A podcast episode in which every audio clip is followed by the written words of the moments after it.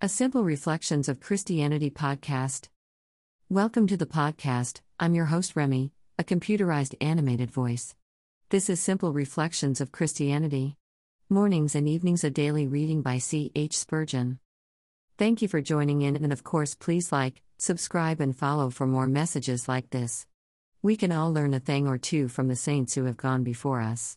Thanks again, and welcome to Simple Reflections of Christianity podcast with me, Remy, you host. Morning, April 28th. Remember the word unto thy servant, upon which thou hast caused me to hope. Psalm 119:49. Whatever your especial need may be, you may readily find some promise in the Bible suited to it. Are you faint and feeble because your way is rough and you are weary? Here is the promise He giveth power to the faint. When you read such a promise, take it back to the great promiser and ask Him to fulfill His own word. Are you seeking after Christ and thirsting for closer communion with Him?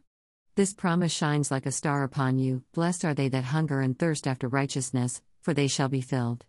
Take that promise to the throne continually, do not plead anything else, but go to God over and over again with this Lord, Thou hast said it, do as Thou hast said. Are you distressed because of sin, and burdened with the heavy load of your iniquities? Listen to these words I, even I, am he that blotteth out thy transgressions, and will no more remember thy sins. You have no merit of your own to plead why he should pardon you, but plead his written engagements, and he will perform them. Are you afraid lest you should not be able to hold on to the end, lest, after having thought yourself a child of God, you should prove a castaway?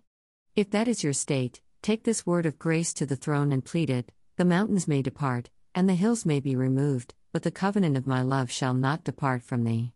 If you have lost the sweet sense of the Saviour's presence, and are seeking him with a sorrowful heart, remember the promises Return unto me, and I will return unto you. For a small moment have I forsaken thee, but with great mercies will I gather thee.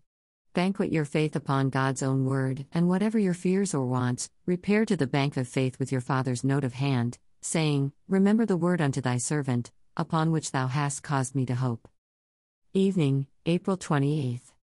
All the house of Israel are impudent and hard hearted. Ezekiel 3 7. Are there no exceptions? No, not one. Even the favored race are thus described. Are the best so bad? Then what must the worst be?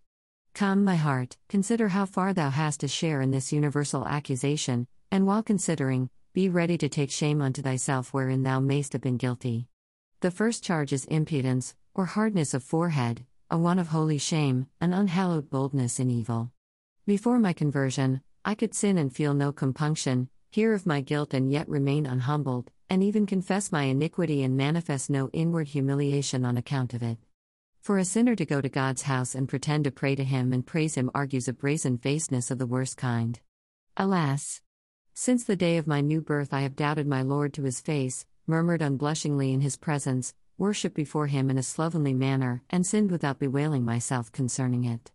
If my forehead were not as an adamant, harder than flint, I should have far more holy fear, and a far deeper contrition of spirit. Woe is me, I am one of the impudent house of Israel. The second charge is hard heartedness, and I must not venture to plead innocent here. Once I had nothing but a heart of stone, and although through grace I now have a new and fleshy heart, much of my former obduracy remains. I am not affected by the death of Jesus as I ought to be, neither am I moved by the ruin of my fellow men, the wickedness of the times, the chastisement of my heavenly Father, and my own failures, as I should be. Oh, that my heart would melt at the recital of my Saviour's sufferings and death.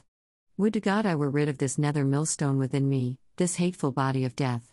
Blessed be the name of the Lord, the disease is not incurable, the Saviour's precious blood is the universal solvent, and me, even me, it will effectually soften, till my heart melts as wax before the fire.